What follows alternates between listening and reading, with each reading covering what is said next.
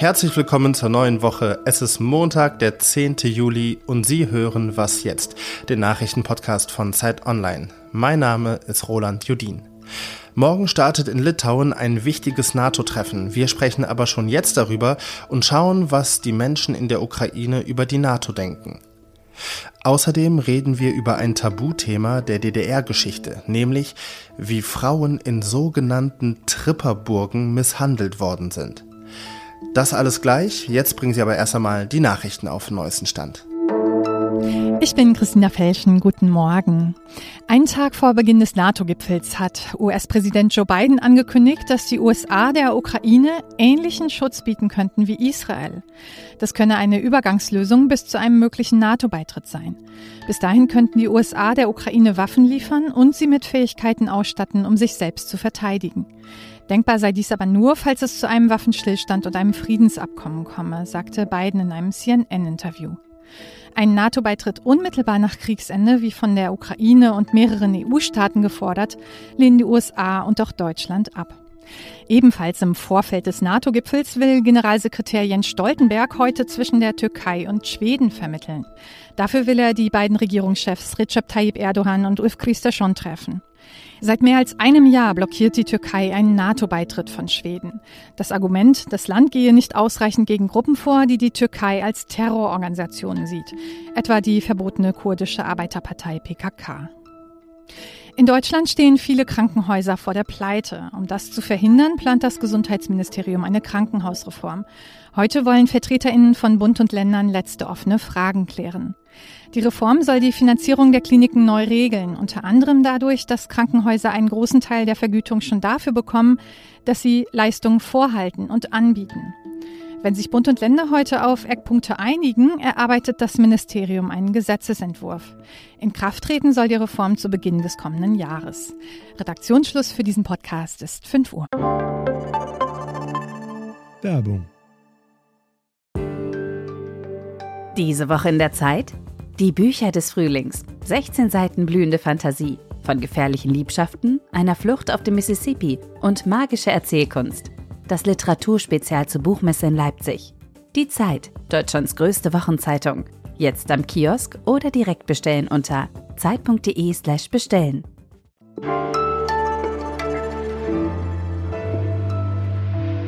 Russland musste sich wehren. Die NATO ist einfach zu nah an die russischen Grenzen herangerückt. Und als die NATO sich auch noch die Ukraine einverleiben wollte, ja, da, da konnte Putin nicht anders.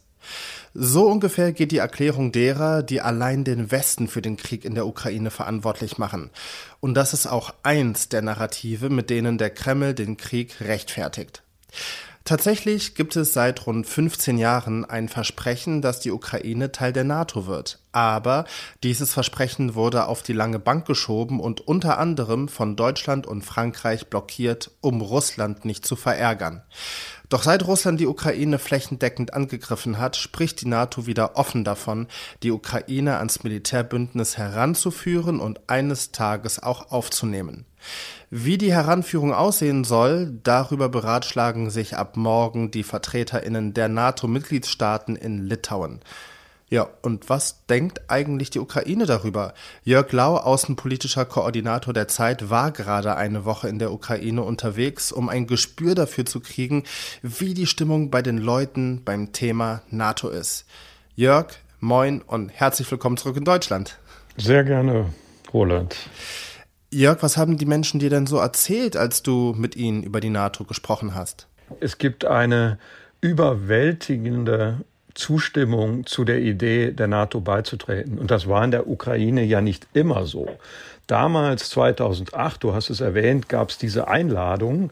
Und ein Grund damals dafür, ähm, von Deutschland und Frankreich zu blockieren, war, dass man gesagt hat, in der Ukraine gibt es gar keine Einigkeit zu diesem Thema. Und das war auch so. Da war nur ein Bruchteil der Leute damals dafür.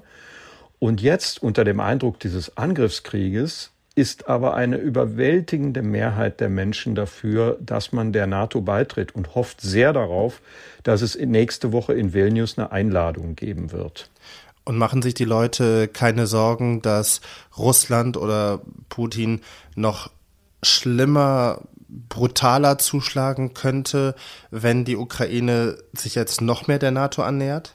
Ja, das ist interessant. Das ist eine Angst, die wir natürlich im Westen sehr stark verspüren. Aber in der Ukraine ist es genau umgekehrt. Die Menschen sagen, äh, wir erfahren ja jetzt schon einen Krieg, der darauf zielt, eigentlich uns als Nation zu vernichten. Er hat schon den Staudamm gesprengt, der die ganze Landwirtschaft im Süden der Ukraine ruinieren wird. Er droht dauernd mit einem Atomschlag, jetzt schon. Und was soll denn noch passieren? Sie haben eher Angst davor, dass sie allein gelassen werden und dass die NATO sie draußen hält und damit ähm, für Putin immer weiter möglich macht, durch kriegerische Handlungen diesen NATO-Beitritt zu verhindern. Ist das, was die Menschen in der Ukraine, was die Bevölkerung sagt und denkt, ist das deckungsgleich mit dem, wie die ukrainische Führung, die Regierung, Wladimir Zelensky denkt und fühlt? Ja, das ist sehr weitgehend deckungsgleich. Das ist ein Effekt dieses Krieges. Die ukrainische Nation ist im Grunde durch diesen Krieg, kann man fast sagen, äh, nicht geschaffen worden, aber zusammengeschweißt worden. Das Problem der Führung ist, sie fürchtet, wenn jetzt bei diesem Gipfel eine enttäuschende Formulierung kommt, aus der man lesen kann, die Ukraine wird weiter draußen gehalten, dann wird das Putin als seinen Sieg verkaufen und die Bevölkerung wird extrem enttäuscht sein vom Westen und von den Unterstützern und auch von der eigenen Regierung, die es ja nicht geschafft hat, das zu erreichen, was sie versprochen hat. Sagt Jörg Lau, außenpolitischer Koordinator der Zeit. Jörg, ich danke dir für deine Einblicke. Sehr gerne, Roland.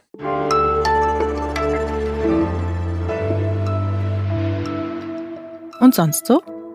MDMA, Ecstasy, Magic, Mushrooms, das sind Drogen, die gefährlich sind, aber auch viele Menschen zumindest mal ausprobiert haben. In Australien dürfen diese Drogen jetzt zur Behandlung von Depression und posttraumatischen Belastungsstörungen eingesetzt werden. Viele Expertinnen kritisieren das. Ein paar Studien deuten zwar an, dass solche Partydrogen bei solchen Krankheiten helfen, aber das seien noch keine ausreichenden Beweise, um Drogen für Behandlungszwecke zu erlauben, sagen sie. Die australische Arzneimittelbehörde weist die Vorwürfe zurück und sagt, für Patientinnen, bei denen keine herkömmlichen Therapien wirken, seien diese Drogen vielleicht die letzte Option.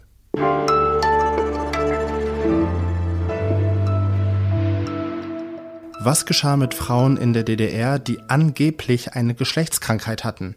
Viele wurden in venerologischen Stationen oder umgangssprachlich Tripperburgen weggesperrt und misshandelt. Systematischer sexualisierter Missbrauch, gerade Kindesmissbrauch, ist noch bis heute oft ein Tabuthema, wenn es ums Unrecht in der DDR geht.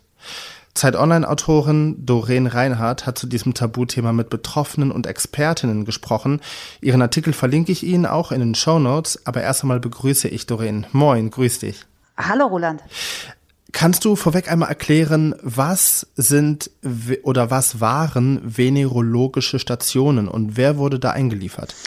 Also venerologische Stationen waren in der DDR, gab es in vielen Bezirksstädten der DDR in Polikliniken. Das waren abgeschlossene Abteilungen, in denen Frauen ab zwölf Jahren bis äh, in die 40er Jahren ging das eingeliefert worden sind, um vor, also es wurde vorgegeben, äh, da bei den Frauen Geschlechtskrankheiten zu behandeln. Ähm, krank waren die meisten Frauen nie, also die hatten gar keine Indikation, sondern äh, sie, sie wurden auf die Station eingeliefert, man muss sagen eingesperrt, also sie kamen da nicht raus, wurden da täglich untersucht, äh, es wurden Abstriche bei ihnen gemacht, oft sehr mit äh, brutalen Methoden. Sie bekamen äh, äh Medikamente, sehr starke Medikamente, was auch ziemlicher wissenschaftlicher Unsinn aus heutiger Sicht war. Gab es denn in der DDR damals niemanden, der diese Stationen in Frage gestellt hat oder zur Rechenschaft ziehen wollte? Na, diese Stationen äh, äh, galten ja oder standen ja einfach unter dem äh, sozialistischen, äh, repressiven sozialistischen Leitbild auch der Umerziehung. Auch das ste steckte ja hinter der äh, ähm, äh, hinter diesen Stationen. Also Frauen, die man als quasi minderwertig betrachtet hatte, die galten also als Herumtreiberin. Oft hat man sich da irgendwelche Vorwände gesucht, um die Frauen der wert einzustufen, sollten da auch quasi zu wertvollen sozialistischen Mitgliedern ähm, äh, der Gesellschaft umerzogen werden. Bekannt war das wirklich nicht in der breiten Öffentlichkeit und auch erst viel später nach der Wende oder erst nach der Wende hat eine Aufarbeitung und Aufklärung darüber eingesetzt. Gibt es heute irgendeine Art von Aufarbeitung oder auch sogar eine Art von Entschädigung für die betroffenen Frauen von damals? Also es gibt Aufarbeitung auch in Form von Forschung. Also da ist wirklich viel Material und Auseinandersetzung da. Also wer wissen will, kann sich auf jeden Fall darüber informieren. Aber in der breiten Öffentlichkeit gilt das immer noch als ein Thema, das so ein blinder Fleck ist. Also die DDR gibt es jetzt schon seit über 30 Jahren nicht mehr und die Experten und Opfer befürchten, dass solche Kapitel wie die venerologischen Stationen aus dem, aus dem Blickpunkt der gesellschaftlichen Debatte geraten oder vielleicht noch nie äh, breit genug da wirklich äh, äh drin waren. Also sie fürchten so ein Vergessen. Es gibt verschiedene Entschädigungsformen äh, für Opfer des DDR-Regimes, aber auch da für Opfer von sexuellem Missbrauch bemängeln Experten und Betroffene, dass das noch, äh, es ist da, dass es da noch zu wenig Entschädigung gibt. Sagt Doreen Reinhardt, hat Online-Autorin. Danke dir sehr herzlich für das Gespräch. Danke, Roland. Und das war was jetzt für diesen Montagmorgen. Heute Nachmittag ist Moses Fendel für Sie am Start und hält Sie auf dem Laufenden, was den Tag über wichtig war. Mein Name ist Roland Judin. Guten Start in die Woche. Mein Name ist Roland Judin. Guten Start in die. Guten. Guten Start. Meine Güte.